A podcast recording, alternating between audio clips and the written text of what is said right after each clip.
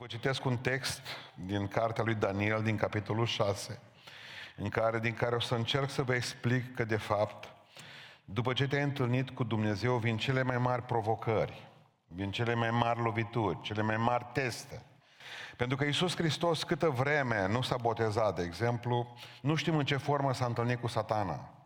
Dar după ce s-a botezat, Iisus s-a întâlnit cu satana în formă nes. Deci, Aș vrea ca în această seară să vedem care ne sunt testele care ne așteaptă cele mai mari. După ce ieșim afară din apa botezului și suntem un creștin și suntem creștini botezați. Daniel, capitolul 6, de la versetul 16, dați-mi voie să citesc câteva versete. Atunci împăratul a poruncit să aducă pe Daniel și să-l arunce în groapa cu lei. Împăratul a luat cuvântul și a zis lui Daniel, Dumnezeu tău, care necurmat îi slujești, să te scape. Au adus o piatră și au pus-o la gura gropii. Împăratul percetuit-o cu inelul lui și cu inelul mai marilor lui ca să nu se schimbe nimic cu privire la Daniel. Împăratul s-a întors înapoi, apoi la palatul său, a petrecut noaptea fără să mănânce, nu i s-a adus nicio țiitoare și n-a putut să doarmă. În revărsatul zorilor însă, împăratul s-a sculat și s-a dus de grabă la groapa cu lei. Și apropiindu-se de groapă, a chemat pe Daniel cu un glas plângător. Împăratul a luat cuvântul și a zis lui Daniel, Daniele, robul Dumnezeului celui viu, a putut Dumnezeu tău care slujești necurmat să te scape de lei. Și Daniel a zis împăratului, veșnic să trăiești împărate. Dumnezeu mi-a trimis un înger și îngerul s-a închis gura leilor, care nu mi-au făcut niciun rău, pentru că am fost găsit nevinovat înaintea lui. Și nici înaintea ta, împărate, n-am făcut nimic rău. Atunci împăratul s-a bucurat foarte mult și a poruncit să scoată pe Daniel din groapă. Daniel a fost scos din groapă și nu s-a găsit nicio rană pentru el, pentru că avusese încredere în Dumnezeu său. Împăratul a poruncit să aducă pe oamenii aceia care părâsără pe Daniel și au fost aruncați în groapa cu lei. Ei și copiilor, nevestelor și până să ajungă în fundul gropii lei și așa au apucat și le-au fărămițat osele. După aceea, împăratul Darius a scris o scrisoare către toate popoarele, către toate neamurile, către oamenii din toate limbile care locuiau în toată împărăția. Pacea să vă fie dată din belșug. Poruncesc acum ascultați ce-a reușit să facă un imigrant într-un imperiu. O ajuns împăratul să zic așa, poruncesc ca în toată întinderea împărăției mele, oamenii să se teamă și să se înfricoșeze de Dumnezeul lui Daniel că Cel este Dumnezeu cel viu și El dăjnuiește veșnic. Împărăția Lui nu va fi nimicită niciodată și stăpânirea Lui nu va avea sfârșit. El izbăvește și mântuiește. El face semne și minuni în ceruri și pe pământ. El a izbăvit pe Daniel din ghearele leilor. Amin. Reocupăm locurile. Incredibilă predică. Incredibilă predică. Ce face împăratul ăsta n-am auzit nici la Pentecostal, nici la Ortodox și așa. Și Aș vrea să vă spun că ne gândim la omul ăsta, mă, cum a ajuns la lei? Cum a ajuns ca împăratul, împreună cu dregătorii pe care au avut și cu tot poporul să spună lui Daniel la 90 de ani, probabil că avea atâta, să meargă la lei. Cum un om bun ajunge să sufere? Cum un om al lui Dumnezeu, un om care are pace în suflet, pace cu oamenii, pace cu, cu Dumnezeu, să ajungă să ajungă în groapa cu lei. Înțeleg că unii pot ajunge la porci pentru că n-ascultă. Vă aduceți aminte de fiul risipitor. N-ascultă să Dumnezeu, sunt porci pentru tine. Și vei mânca lături și până la urmă vei veni tu cum vei putea înapoi și dacă vei vrea să vii, dacă nu, stai în continuare acolo, că asta este Dumnezeu nu obligă pe nimeni, nu întoarce pe nimeni. Bun, deci am înțeles și înțelegem pe unii că dacă nu ascultă, ajung la porci. Dar nu înțelegem cum alții care ascultă ajung la lei. Diferența. Mă, cum ajunge să aibă la cancer? Cum ajunge să sufere în halul ăsta în familie, în societate? Cum e lovit în felul acesta? Pentru că e un om bun. Asta nu înțelegem cu lei. Mai greu. Cu porci înțelegem mai repede. N-asculți, Dumnezeu are nebănuite și poetice căi de a ne face să ascultăm de El. Dar cu lei nu. Aici e o problemă cu gândirea. Adică Omul acesta se numește Daniel. Daniel înseamnă Domnul este judecătorul meu. Și știți cum a trăit? Așa cum a fost numele. Mă, dacă mă cheamă așa, eu așa trăiesc. Dacă Domnul e judecătorul meu și așa e numele meu, așa trăiesc. Să-mi fie frică tot timpul că Dumnezeu e cel care mă judecă la sfârșit. De aceea vă invit în numele Lui Iisus Hristos, invit, mă invit cu voi împreună. Dacă tot ne numim creștini, hai să trăim ca și creștini. Dacă noi ne lăudăm cu numele ăsta, da, suntem creștini, păi dar trăim ca exact cum e numele. Păi dacă mă cheamă Daniel și Domnul e judecătorul meu înseamnă că trăiesc ca și cum aș că până la urmă Domnul e judecătorul meu. Aveam, aveam senzația, spuneam că după botez lucrurile par mai ușoare. Nu e adevărat. Cum aveam senzația că după ce a, a trece 70 de ani din punct de vedere spiritual, diavolul să zice, de aceea are Alzheimer ăsta, mai hai să lăsăm în pace.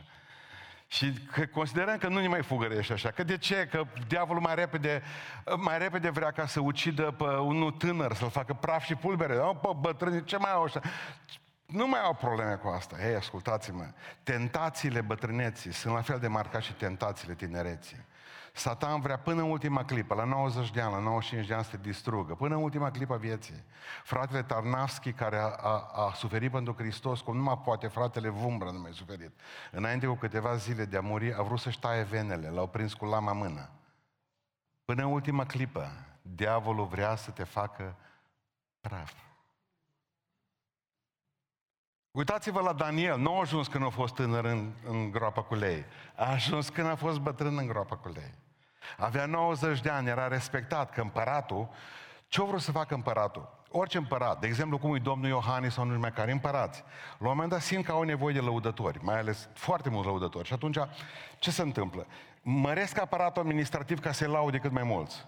Și împăratul, deși lăuda toți în Imperiu, zice că a luat 120 de căpetenii peste toată lumea. Peste ale 120 de căpetenii au pus trei căpetenii, dintre care unul era Daniel. Deci era și împăratul în taină voia ca să spună, să-l pună pe Daniel peste cei trei, să nu mai fie trei, să fie unul deasupra. Lângă împăratul următorul, prim-ministru să fie Daniel. Și a zis-o în taină, dar până la urmă s-a aflat că nimic, la pocăi și în politică totul să iasă la iveală până la urmă. Și în momentul ăla au pus ochii pe el. Și a început satana să-l preseze. Trei teste mari după ce vă pocăiți. Trei teste mari după ce ajungeți în apa botezului, ci baptistierul. Trei teste mari care vă vor încerca toată viața la care va trebui să răspundeți cum trebuie, că dacă nu vai de noi, că nu mai contează botezul ăsta, zero, nimic. Și primul test prin care trebuie să treacă Daniel și trebuie să trecem noi, este testul integrității. Testul integrității. Dacă vă uitați în, în, în dicționar, integru înseamnă uh, cinstit, onest, corect, incoruptibil. Asta înseamnă integru. Ca să nu acum uh, fie ceva. Haideți să mergem puțin la versetul 4, mai din când în când mai sărim cu ochii în Biblie.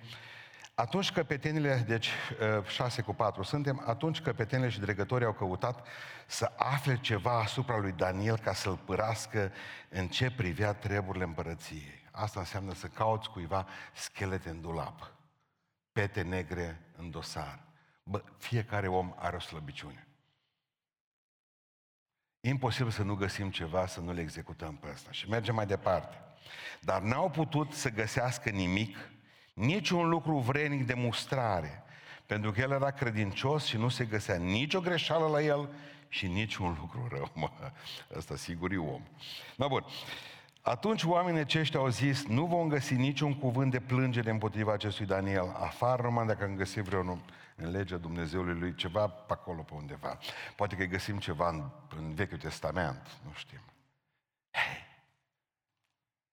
Gândiți-vă numai că va veni vremea în care vă scanează tot să vadă ce ar putea găsi în trecutul dumneavoastră.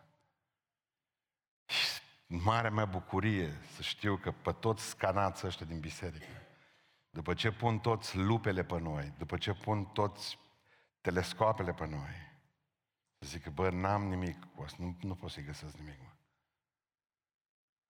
Asta înseamnă integritate. Nu am găsit nimic. Nu se poate, mă. Fiecare om trebuie să aibă o slăbiciune. N-avea! N-avea. Și gândiți-vă că au plecat rob, la 14 ani probabil, 13-14 ani, în Babilon. Gândiți-vă că avea 90 de ani, trecuse deja sub trei împărați trecuse, asta era patrulea acum.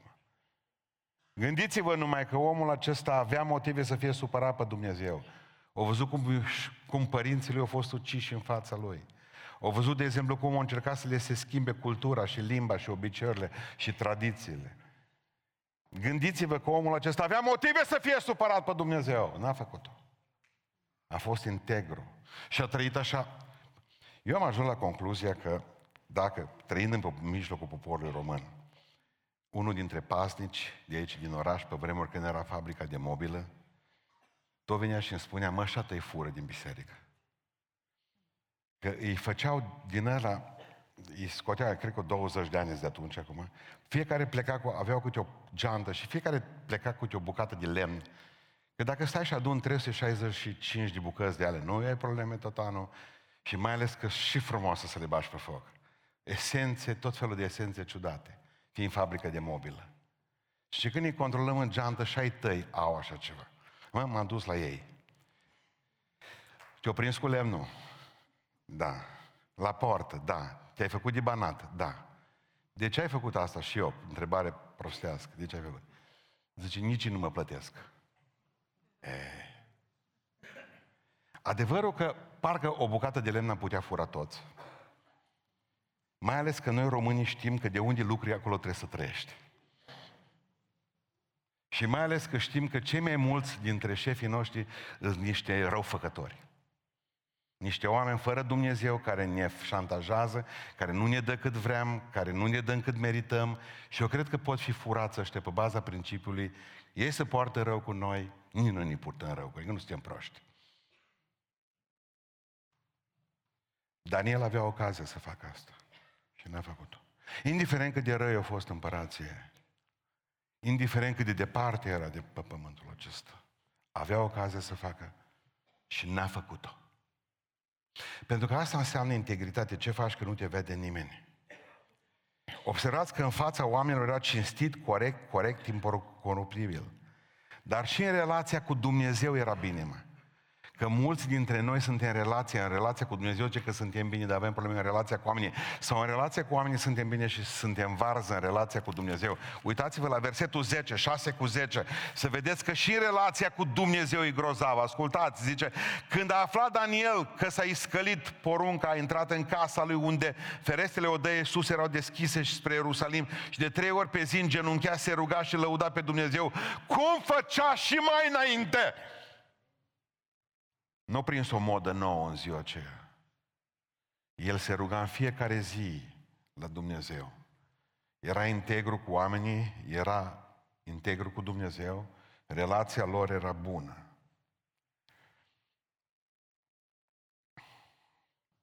Unul dintre profesorii noștri, mi se părea că e satana tot timpul, că când îi dădea examen la fizică, când îi dădea examen, întotdeauna ieșea afară. Observați pe diavolul. Parcă tie... El se ducea și fuma pe coridor sau ce povești. Mereu spunea același lucru. Vedeți că aveți examen la fizică. Eu ies afară pe coridor, mai povestim, mai una alta, cu colegi. De fapt, zicea el,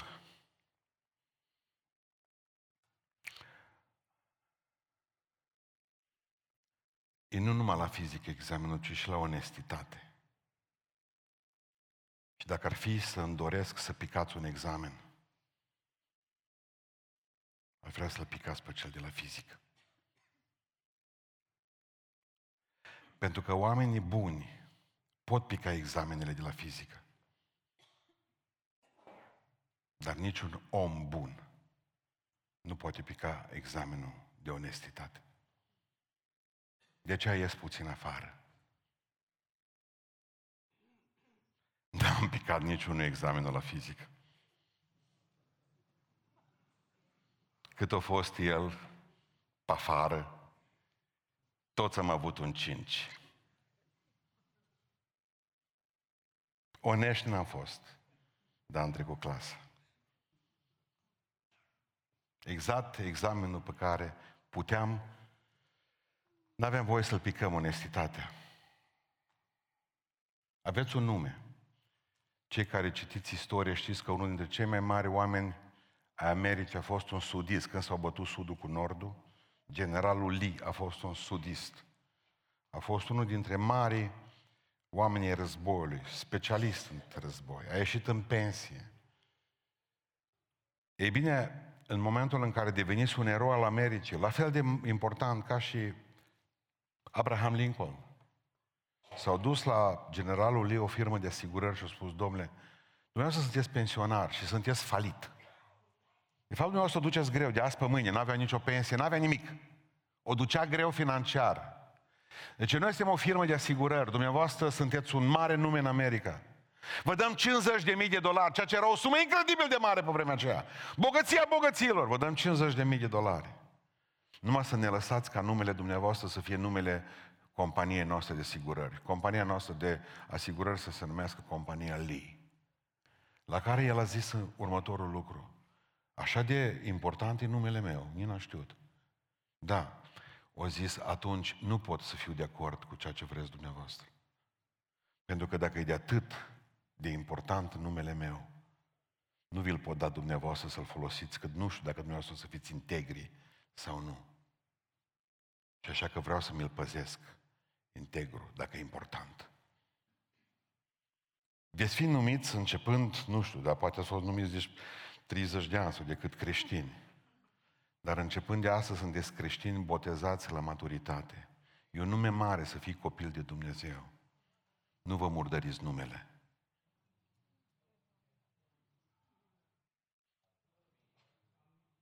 Atât am vrut să zic.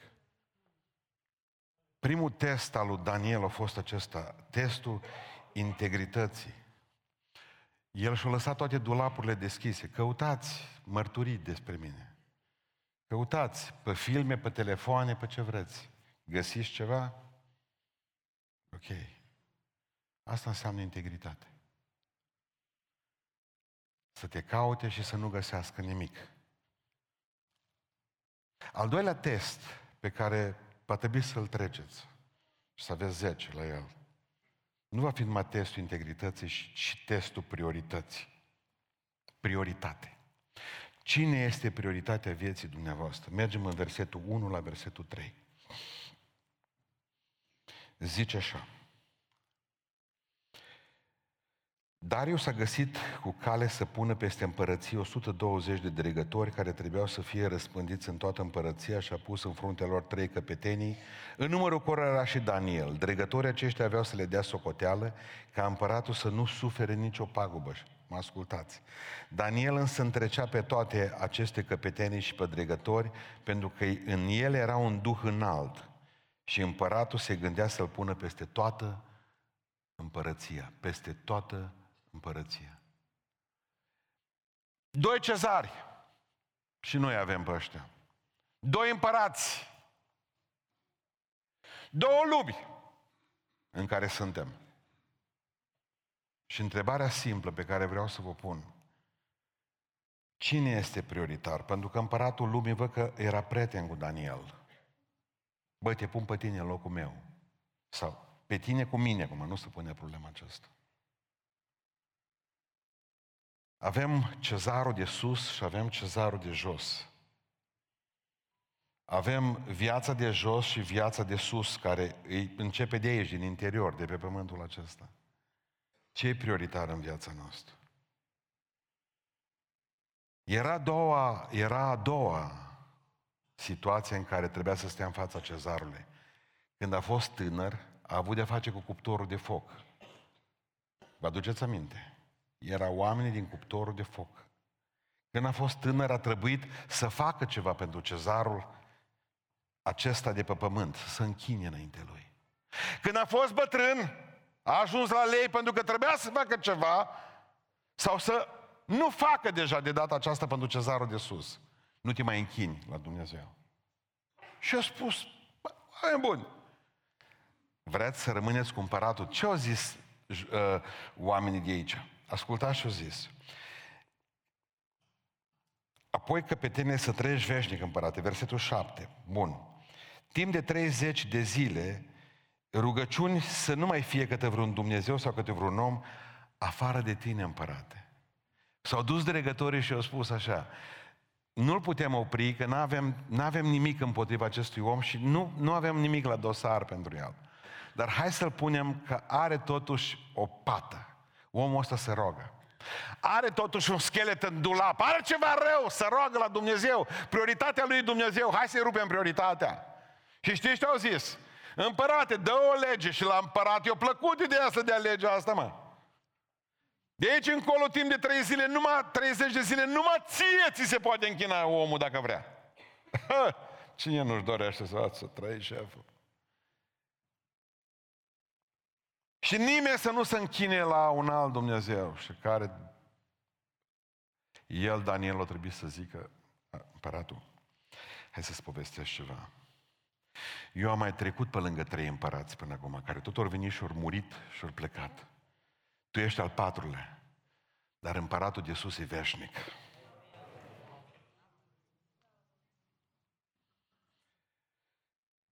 Viața noastră, de fapt, nu e altceva decât o viață între doi lei. Leu din seminția lui Iuda, și așa cântăm noi, leu din Iuda, și diavolul care răgnește ca un leu, că noi, care are dinți tociți de multe, deci răgnește ca un leu. Suntem așezați inconfortabil între două împărății și avem mereu niște priorități în viață. Și Dumnezeu vrea să fie prioritatea extremă a vieții noastre. Nu El, nimeni nimic.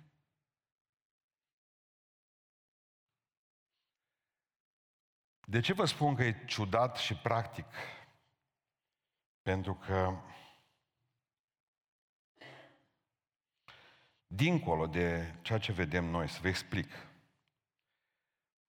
În ultima perioadă am avut de-a face și oamenii și știu păstorii să ne rugăm pentru tot felul de copii cu probleme. Mă, m-am gândit, de ce să atâția prunci cu probleme? Parcă s-au adunat mai mulți acum, parcă e mai multă boală și am zis, datorită a ce mâncăm, datorită, și eu știu, că îi concepe mai târziu, m-am gândit. După 30 și ceva de ani încolo, când șansele... Nu, în sfârșit. De ce avem uh, probleme cu ei mai, mulți ca, mai mult ca altă dată? Pentru că am făcut niște mici Dumnezei din ei. Atât am cerut la Dumnezeu și cu post și cu rugăciune să ne dea și cum o venit la noi, cum nu mai venit la biserică. Asta cu odorul. Am vrut să-l ferim de școala dominicală, de tușiturile lui ăștia, de tot felul de lucruri. După aceea aducem când incredibil de bolnavi până spre moarte de bolnavi până ca părinți ne bagă în pământ? Oare nu e un fel de Dumnezeu? Am făcut Dumnezeu din bani. De aia nu-i mai avem, că Dumnezeu te bate în Dumnezeu pe care îl ai. Dumnezeu te lovește exact în ceea ce consideră El că în viața ta este o prioritate. Și o zis Dumnezeu, ce e prioritatea ta? Nu știu eu. Nu, hai să văd care e prioritatea vieții tale. Cariera? Nu las că te las fără Banii, copilul, familia, hobby-urile, sănătatea. Ce ai tu, omule, de mă încurci pe mine? Și Dumnezeu ne bate acolo. Pentru că nu e mai prioritar în viața noastră. Putem găsi o grămadă de scuze că toată lumea, stai, ce Dumnezeu, eu n-am treabă cu toată lumea, am treabă cu voi. Eu am treabă cu voi. Voi nu sunteți lume pentru mine, voi sunteți copiii mei. Cu voi mă port mai drastic, mai dur. Că în rest, satana tot vine. A, apropo de prioritate, vă povestesc una tare. Într-o zi vine unul și vede că un băiat tânăr era acolo lângă o căruță. Căruța cu amândouă roțele din spate rupte, mai avea roțele din față, era o nenorocire. Căruța încărcată complet cu baloți. Îl vede pe copil, bă, zice, ce muncești acolo? Hai să stăm puțin la umbră. Dar o să se supere tata, zice băiatul. Lasă-l pe tată tu, hai să stăm acel la umbră, mai beam un pahar de apă, că am apă rece în termos. Nu, bea apă cu cel. După ce zice, nu ți foame. Ba da, zice, hai să mâncăm, mă, zice că Uite-te, acolo este un han la 20 de metri și ai vreme să... Mă, dau să se supere tata. Lasă-l pe tată tău, că și el, dacă ar fi al mânca. No, hai la han. Zice la un moment dat, pruncul, eu cred că trebuie să mă duc. De ce să te duci așa repede? O să se supere tata tot. Dar băi, unii tată tot. Sucăruță, zice pruncul. El, de două ceasuri am, când beam noi și mâncăm, bătrânul prins sub uh, osii și probabil că o să se supere foarte tare. Ne umple în viața cu o grămadă de lucruri uh, gonflabile, care pușcă, pâșt, și nu mai avem loc de Dumnezeu, nu mai avem loc de părtășie, nu mai avem loc de biserică, nu mai avem loc de o grămadă de lucruri, nu mai avem loc de pocăință, nu mai avem loc de El, punct, gata. Și atunci Dumnezeu vine și ne spune, o, copiilor, dar n-aveți vreme de mine, hai că vă dau eu. Și dintr-o dată ne trezim în cărucior cu rotile, cu anus contra naturii, cu punga lăsată ci și atunci internetul, a, predicile. Așa vă ascult, frate, știu. Știu. Mă uit la frații mei, aleargă după bani. Aici se aleargă după bani în biserica asta. Mulți aleargă după bani. Dar n-au. Nu mai aleargă. Sunt foarte buni alergători.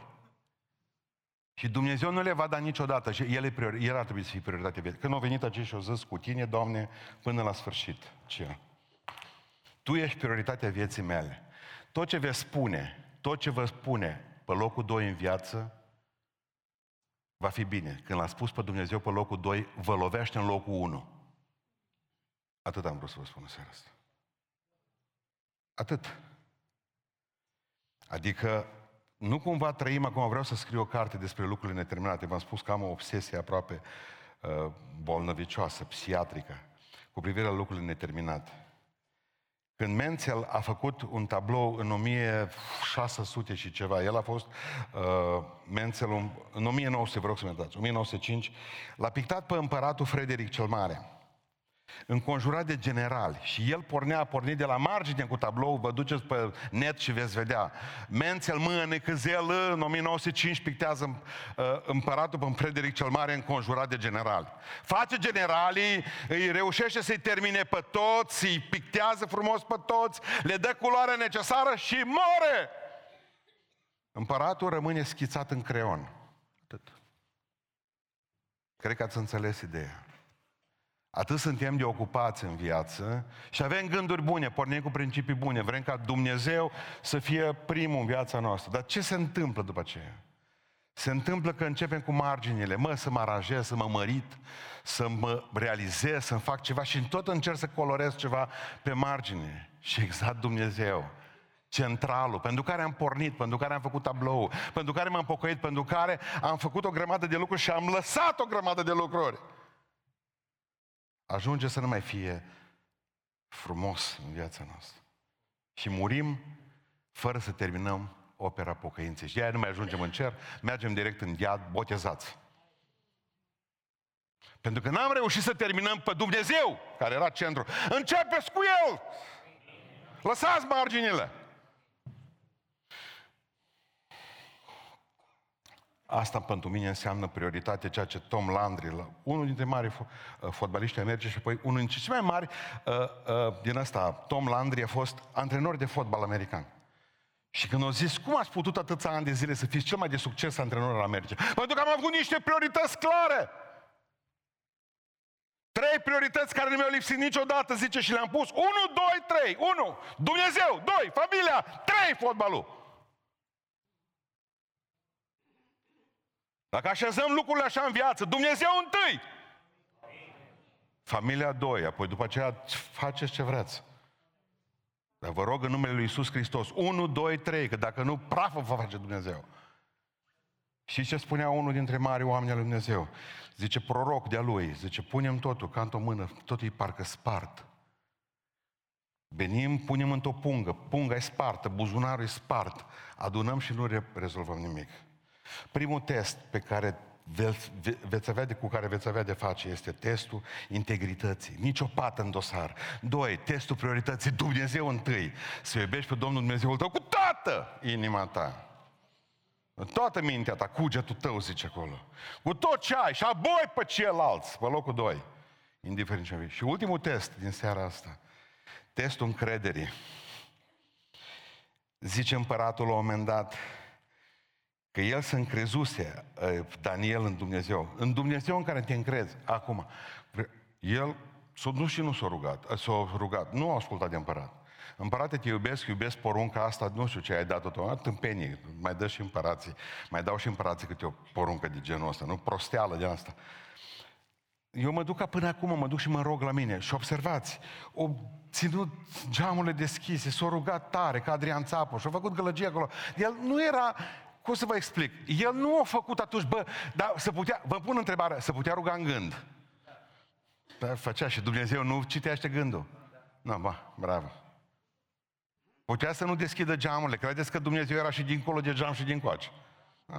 Te apuce, mă, să și deschizi geamurile, să audă mameluce.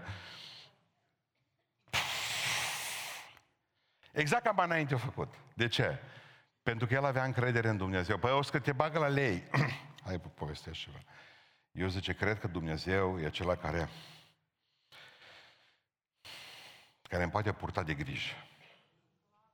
Observați, un om cu integritate bună, un om cu priorități bune, ajunge la lei. Nu, asta e treaba. Deși unul și doi erau perfecte, trei nu mai perfect, ajunge la lei. E Dumnezeu îngăduie să ajungem și la lei. Cei mai mulți oameni spun despre noi în momentul în care ajungem în necazuri, bă, tu ce cauți aici în spital? Că tu ești pochet, ești botezat cu Duhul Sfânt. De ce ai ajuns aici? Pentru că și omul care are, și omul care are integritate perfectă, și omul care are prioritate perfectă, Dumnezeu, poate ajunge într-o zi în groapă, în depresie, în amărăciune, în necaz, în frământare, în durere, în lipsă. Indiferent cât de grozave ți-au fost prioritățile până atunci. Indiferent cât de 10 ai luat. Daniel nu se ceartă cu Dumnezeu. Gândiți-vă la 90 de ani. Să te bagi cineva într-o groapă din aceea udă, că doar nicio groapă nu e uscată. La șele ce e acolo? Că au pe mulți care vin acela la noi. Mă, nu pot locui în zona asta. De ce? Mă trage, zice. Dacă vrei să-i omori, adu din Constanța aici. Păi, îl duce acolo. Niciun cuvânt la Dumnezeu. Vede o grămadă de lei în jurul lui. Ne mâncați, că nimeni nu bagă lei mâncați acolo. El bătrân. Vine și zic, se uită la lei, dar ce dormă noaptea asta acum? Niciun cuvânt putea să se certe cu Dumnezeu. Ce caute o în groapă, că am fost integritate perfectă, prioritate perfectă și tu mă bagi în groapă cu lei. Cum am ajuns aici? Nu se ceartă cu Dumnezeu, ce zice, bă, cred că lei, ce faceți? Apacia. Deci cred că trebuie să dormim împreună în noaptea asta. Am impresia că împăratul nu mă scoate până dimineață, deci. Apoi și eu o lua pe lemă, gândiți-vă până îi așez. Tu zici, ești perină, nu tu că ești pe mare, nu poți să dormi nici așa. Unul mai micuț întrebe așa. Zice, leu, șef, mi-e foame. Las că mânci dimineața mai mult și mai bine, ăștia mai grași care vin de dimineață. Eu și bătrân, ce să mânci dimineața, mai oasă, cioante, ce nu tot e așeza și își pune și niște lei acolo și doarme. Și asta e frumos cu Dumnezeu, să ai încredere în Dumnezeu. El dormea între lei, împăratul nu a putut dormi în pat. Nu i-a trebuit nici țiitoare, nici mâncare, nici nimic. Toată noaptea era ca, ca la revelion. Ăla dormea în groapă între lei, împăratul nu a putut dormi în pat. Și plângăcios, și frământat, și căuta pe lei să vadă ce ar putea, cum ar putea să scape pe ăsta. Nu era problema nimic. Și apoi apare, zice, plângăcios dimineața, când se duce și nu scoală el lei.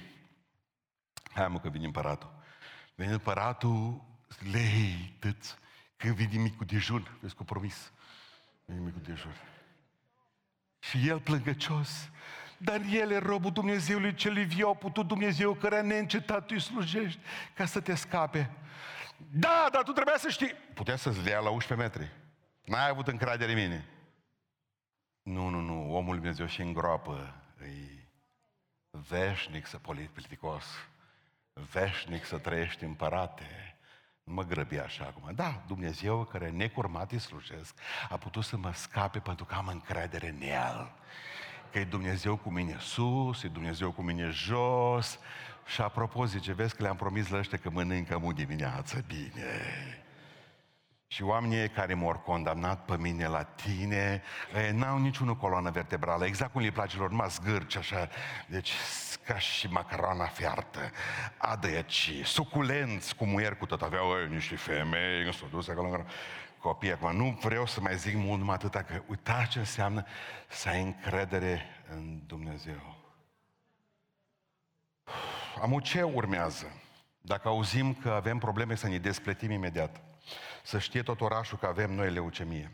Să știe toți că am rămas fără bani, să știe toți că am necazuri cu nevasta și cu prunci. Bă, pruncul meu și-o luat și-o pus cercel, fumează, face prostii. Hai să ne despletim. Hei, voi ați auzit ce înseamnă încrederea în Dumnezeu? Doamne, Tu mi-ai dat pe zombie ăsta, nenorocitul ăsta Tu mi l-ai dat. Și eu cred că dacă Tu mi l-ai dat și mi l-ai promis, Tu îi vei purta de grijă și va fi copilul Tău. Doamne, am încredere în Tine. Am rămas fără pâine în casă, văd că ai îngăduit și asta. Dar am încredere că de seară copiii mei nu se vor culca nemâncați. Încredere în Dumnezeu înseamnă știu că trăim în 2022. De El are ultimul cuvânt. Nu mi-e frică nici de Putin, nici de senilul de președintele Americii. Nu cred nimic din ce zice Zelenski și zero din ce îmi pot oferi guvernanța noastră. Mi-a luat gândul vreodată că oamenii aceștia s-ar mai putea îndrepta. Pe zi ce trece, cred mai mult că Dumnezeu e singurul care ne mai poartă de grijă.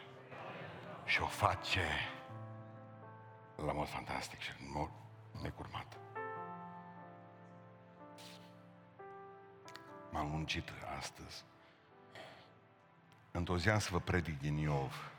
Iov e superb. Iov vine și zice,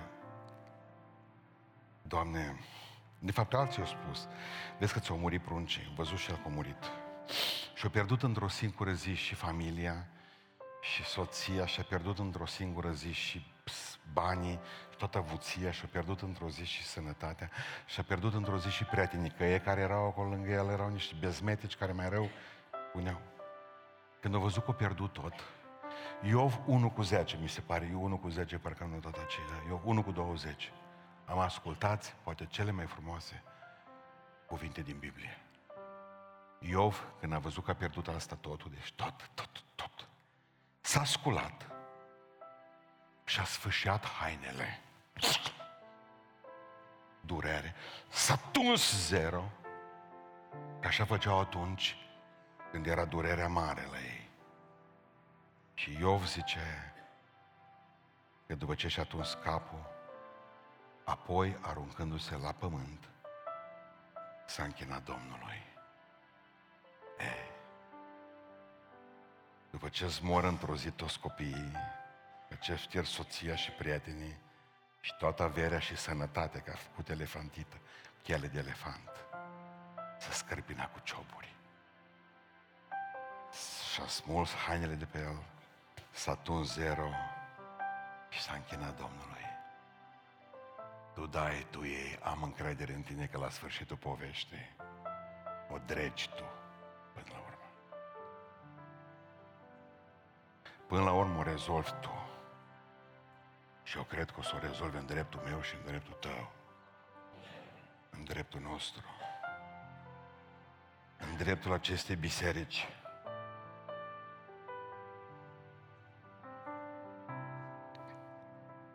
Dumnezeu ne va face dreptate până la sfârșit. Pentru că dacă am avut integritate și nu a fost pete în dosar, schelete în dulap, dacă El a fost prioritatea vieții noastre și noi ne-am pus încredere în El, Dumnezeu va lucra. Dumnezeu nu ne va lăsa.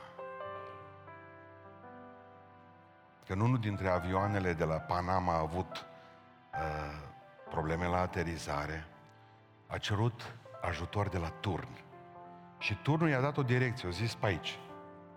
Gradele alea care se dau acolo și pur și simplu i-a spus, pe ce te duci? La care zice, a cerut instrucțiuni de la turn și ajutor de la turn. a zis, dar pe cum să mă duc acolo, acolo e un stâlp imens, era un stâlp mare, acolo în față. Fiți atenți ce răspuns a primit de la turn tu să ai grijă de instrucțiuni. Că noi ne ocupăm de obstacole. Percepeți? Treaba ta ai să asculți de noi, a spus turnul la pilot. Treaba noastră e să ne ocupăm noi de obstacole de fară. treaba noastră, la toți pocăiți și deștepți din biserică, este să ascultăm instrucțiunile astea. Treaba lui e să se ocupe de obstacole vieții noastre. Dacă eu mă ocup de asta, el se va ocupa de tot ce vine peste mine. Și care a fost rezultatul ce v-am citit? Toți, zice împăratul, tot poporul ăsta meu, să se închine la singurul Dumnezeu adevărat, la Dumnezeu lui Daniel. Un emigrant, că ne întrebăm că vreau să predic și la emigranții și ce pot eu face în Germania, ce pot eu face în Italia, ce pot eu face în Spania, ce pot eu face în America, ascultați-mă. Tot imigranții rămâne și în Anglia, oricât de, pașapoarte de British veți avea. Nu v-ați născut acolo. Poate pruncii voștri. Vreau să vă spun ceva, că voi și oricare dintre noi putem schimba destinul unui popor. Dacă împăratul a zis tot să se închine la Dumnezeu lui Daniel. N-ați vrea să se spună la voi la școală, la copilul tău și copilul tău să spună directorul, uitați ce Dumnezeu mare are asta. Tot să se închine la Dumnezeu feciorului tău. Dumnezeu soției tale. Dumnezeu bisericii voastre. Ar trebui să ne punem mai mult încredere în Dumnezeu că poate să facă ceva.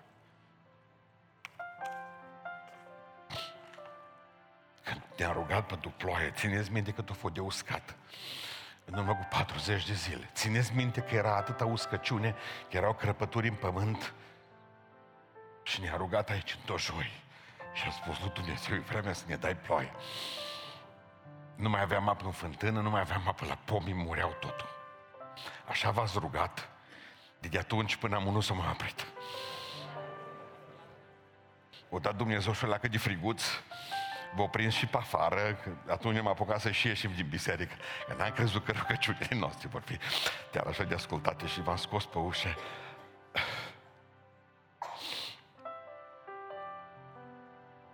Avem un Dumnezeu care se ocupă de noi. Haideți să vă povestesc încă o dată că n-ați înțeles. Din echipa asta de oameni care se botează în seara asta, avem două persoane bolnave de cancer. În echipa asta care se botează seara asta, avem pe cineva care a spus foarte clar din nou și din nou asta auzim, e un light motiv. Când te duci acasă, nu te mai primesc când vii acasă.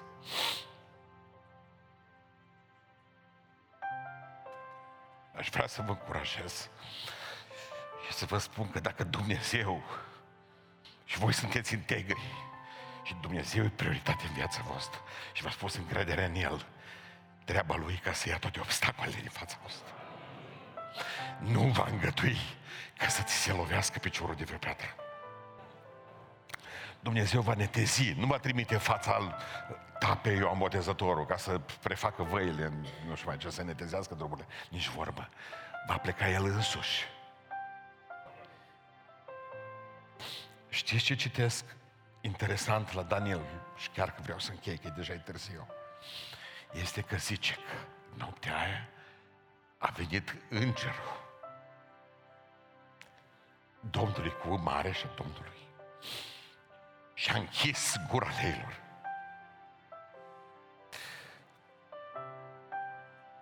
M-am uitat să văd dacă apare cuvântul înger, angelos.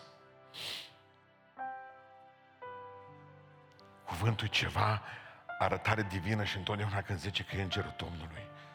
Noi știm că de fapt este Hristos în Vechiul Testament prezentat ca un înger.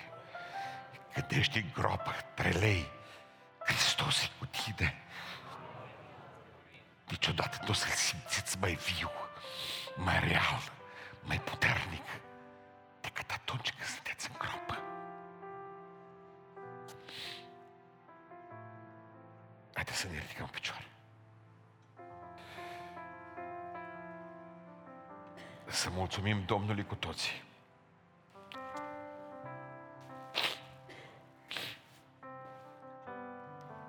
Să-L binecuvântăm pe Domnul. Să ne rugăm ca Dumnezeu să binecuvinteze. Să-i binecuvinteze pe toți și botezul seara asta. Încă o dată integri, prioritate perfectă și încredere în Dumnezeu. Și Dumnezeul meu, necurmat, care slujești necurmat, nu poți sluji mă duminica. Dumnezeul meu care slujesc decurmat, mă va scăpa din mâna leilor împărat. Va închide cura leilor. Va trimite pe Hristos și va fi bine împărat.